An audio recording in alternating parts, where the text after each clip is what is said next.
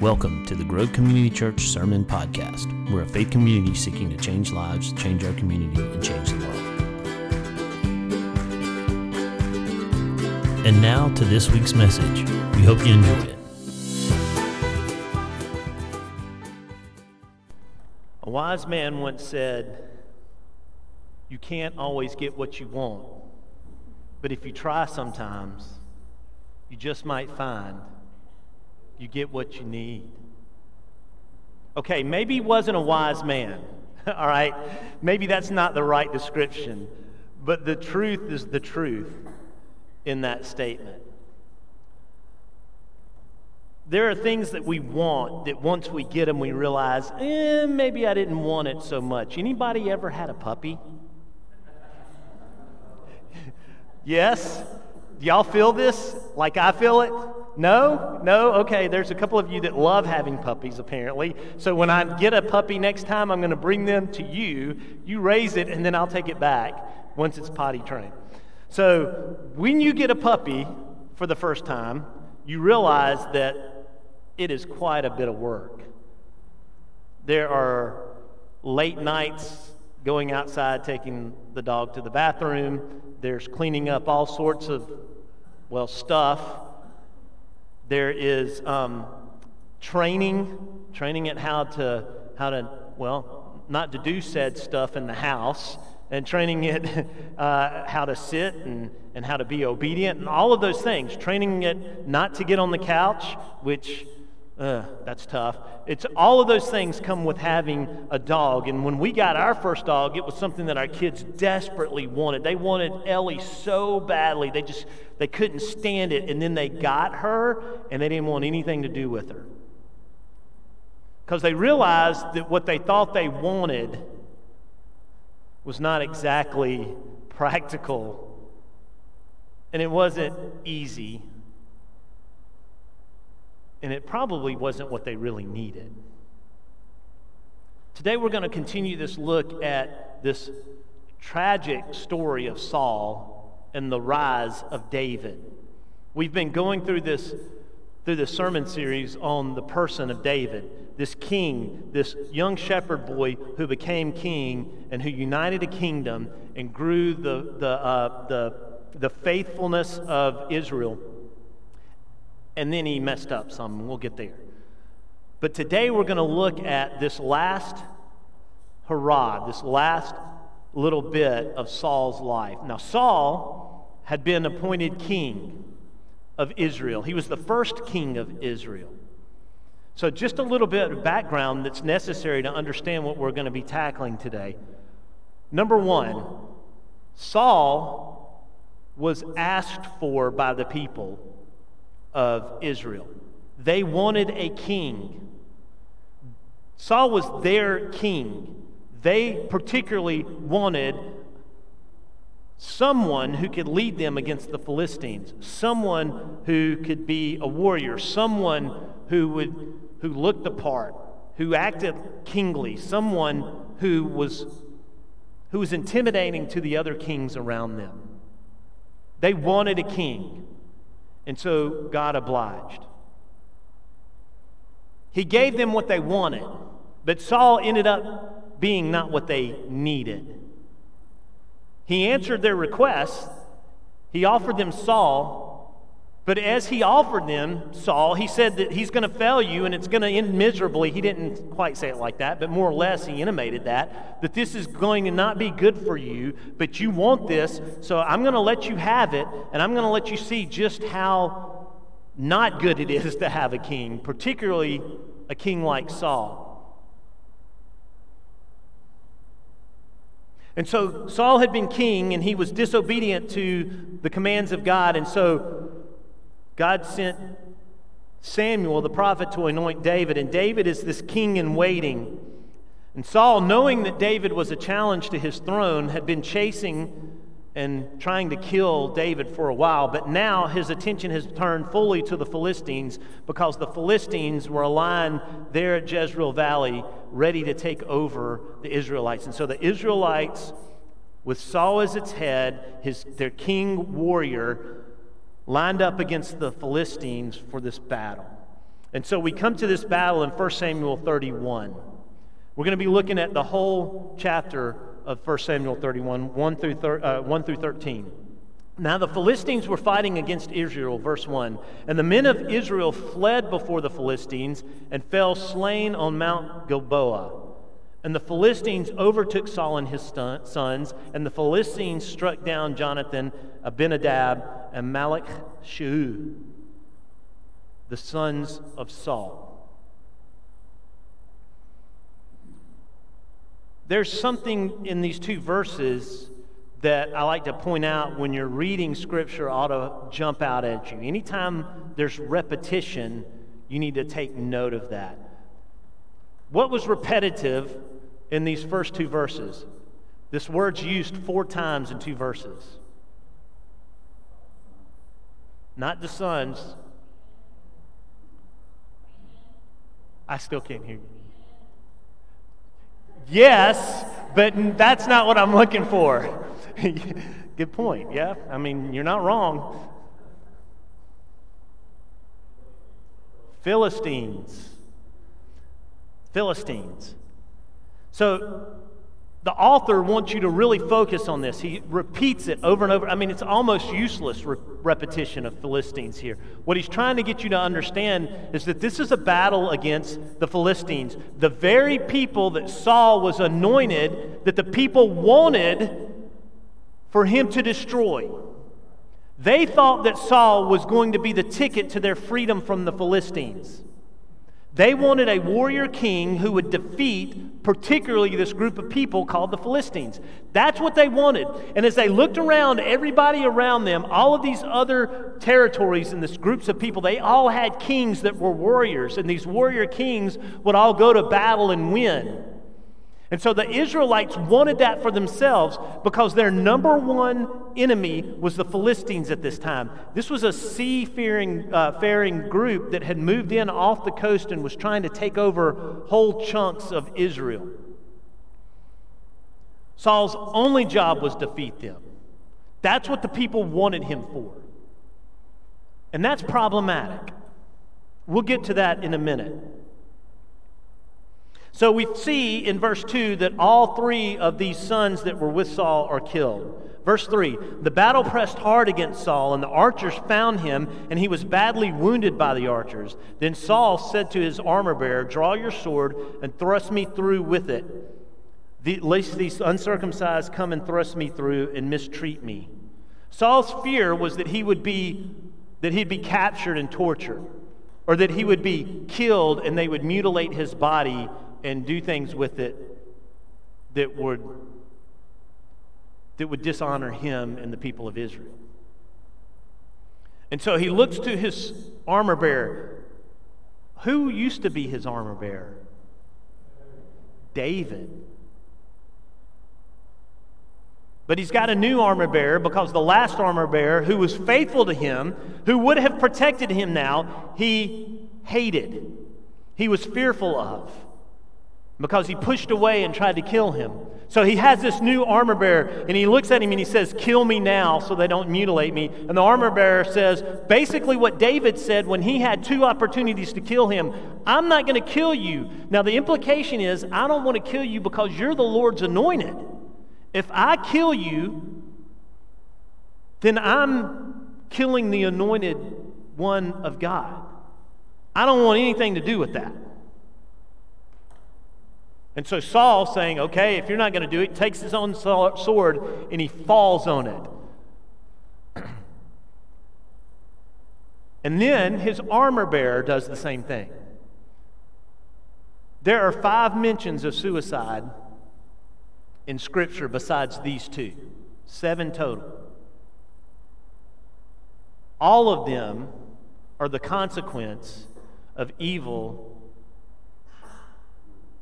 circumstances brought on by disobedience and sin and evil. Every single one of them.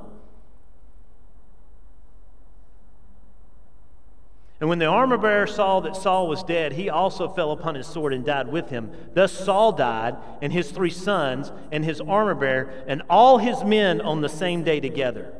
And when the men of Israel, who were on the other side of the valley and those beyond the Jordan, saw that the men of Israel had fled and that Saul and his sons were dead, they abandoned their cities, and the Philistines came and lived in them. It doesn't get any darker than this for the people of Israel. Their king is dead, his sons who would take the throne are dead, David, who they loved, is missing in action. They have to abandon their cities. And what's key here is where these cities are.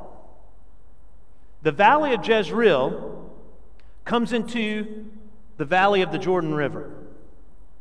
And where it comes in, from your perspective, it'd actually be like this the Jordan River's here, the valley of Jezreel comes in here. They're the two main trade routes. Jezreel Valley goes all the way out, or is the route out to the Mediterranean. And the Jordan River Valley is the valley of main trade north and south. It was, the, it was the spine of the people of Israel. It was the thing that held the groups together. It was the route that they traded on. It was their lifeline. And they've lost it. So not only did they lose their king, not only did they lose his heirs, not only did they lose David because he's missing in action, they lost their cities and they lost their livelihoods all in one fell swoop. This is the lowest of the lows. This must be what Ukraine felt like in those early days of bombing when there felt like no hope no way out. When an enemy was taking over their land and was swallowing up big chunks and was taking resources away and closing down ports and strangling off their livelihood. It was dark days for Israel.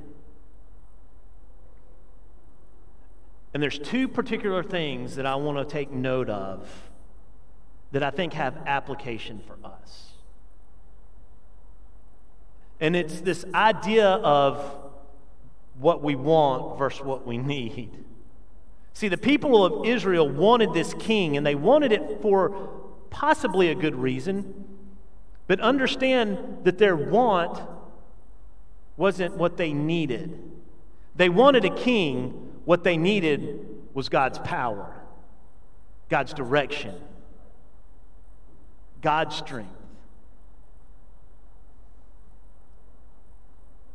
How often is this true with us?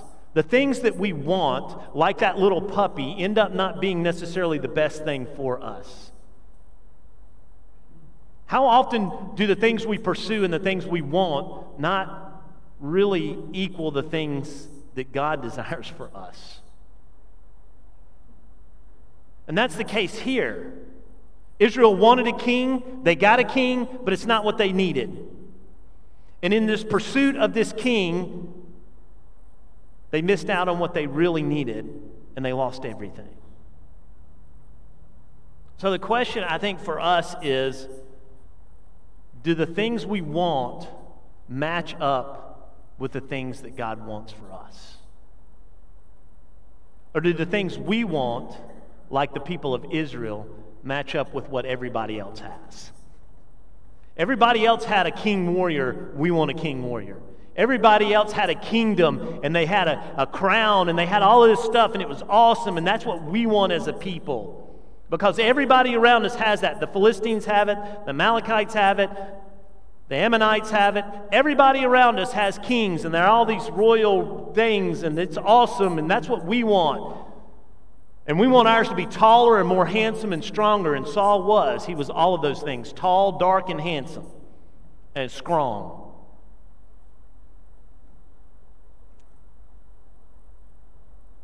But it's not what they needed. Guys, if we pursue what everybody else pursues because we think that's what we want, we'll be sadly mistaken and sadly disappointed. The second thing I think that this reveals is that not only did they want something that the rest of the world had,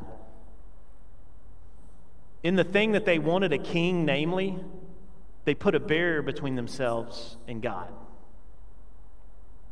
Does that make sense? They didn't want God to be their king, they wanted a king to be their king. They didn't want direct connection with God. They wanted someone that would do all the hard work of relationship with God and just tell them what to do. They wanted an intermediary so they didn't have to really deal with God. They wanted the religion without the relationship. And they didn't want to have to do the hard work of being obedient to God. They wanted a king to do all that for them. I think this is a warning for us. I think it tells us that if we put anything or anyone between us and God and we expect them to do all the heavy lifting, we're missing out on what God really wants for us and what we really need, which is deep relationship with Him, connection with Him. And we do this with stuff, but we also do it with people, don't we? How many pastors of large churches, Jeff, I saw your post today, have failed recently over the last two years?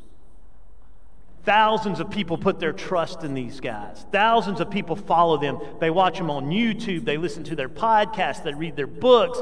They're all jazzed about these guys. And then it ends up that they're just broken people. And if you're putting your hope in broken people, they're going to fail you every time.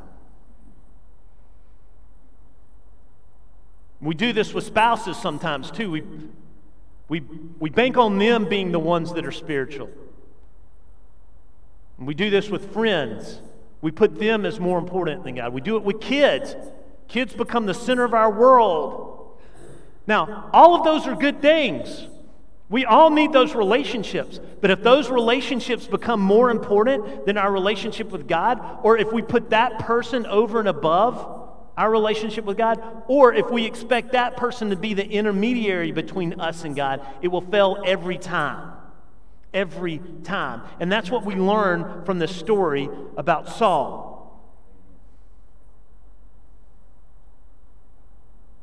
Those two things I think are very important for us as we work out our faith. Are we pursuing what we want, or are we pursuing God? Are we relying on someone else to do the heavy lifting, or are we taking responsibility for our personal walk with Christ?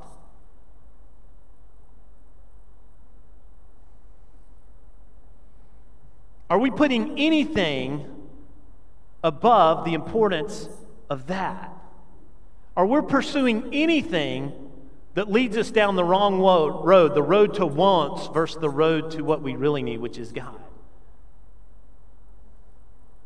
Guys, look, I want you to understand this. I struggle with both of these things constantly. I think that's part of being human. But it's a battle that we have to be aware of. And that's what this story of Saul is a warning for us. Guys, there is nothing and no one that can come between us and God. And we can't we can't put any barrier there.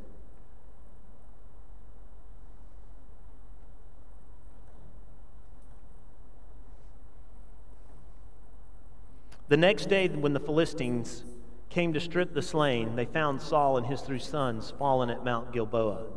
So they cut off his head and stripped off his armor and sent messengers throughout the land of the Philistines to carry the good news to the house of their idols and to the people. Understand that for them, this was a holy war. It meant that their gods were more powerful than the God of the Israelites. And so they stripped all of his stuff, all of his kingly garb, and they took it to their places where the idols were. They took it to temples, and they put his armor in the temple of Ashtaroth, and they fastened his body to the wall of Bethshan.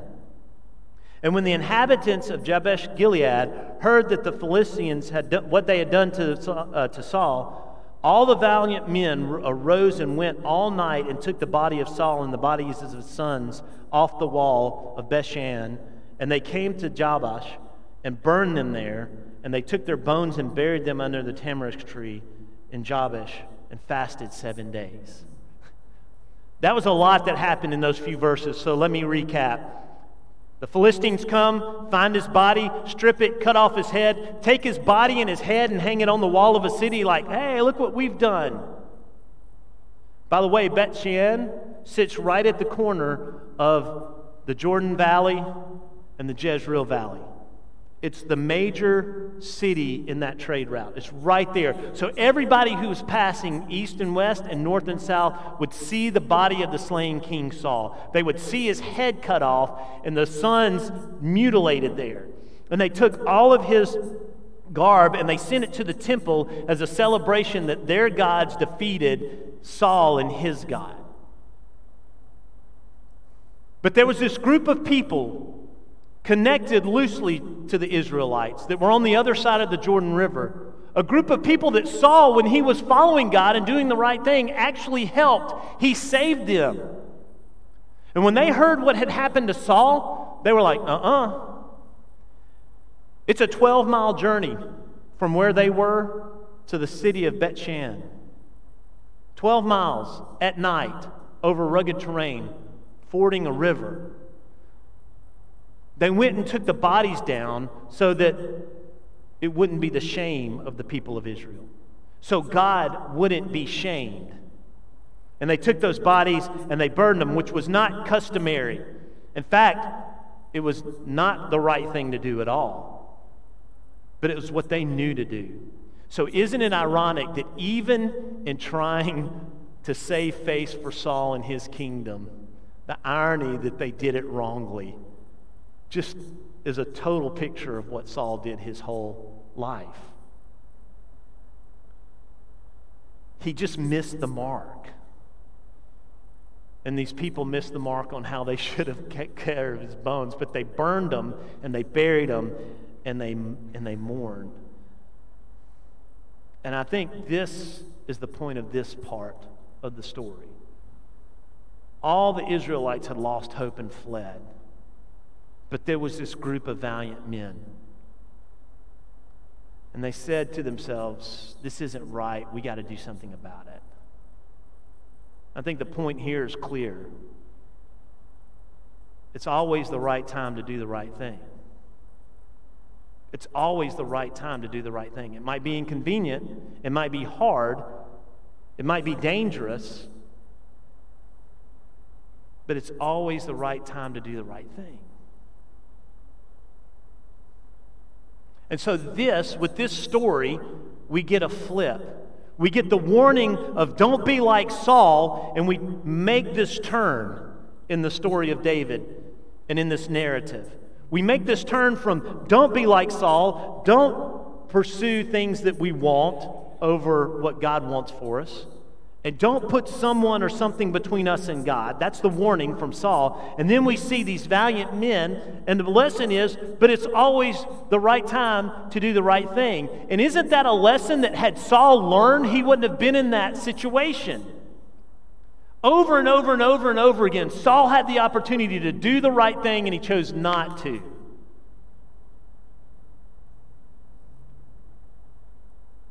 And when we like him, choose not to do the right thing, we leave ourselves and others vulnerable.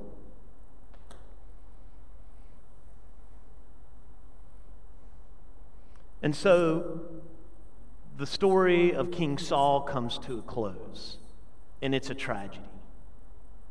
It's a tragic end to a tragic life that didn't reach its full potential. So, my last question is this if your life were to end now, would it be a tragedy?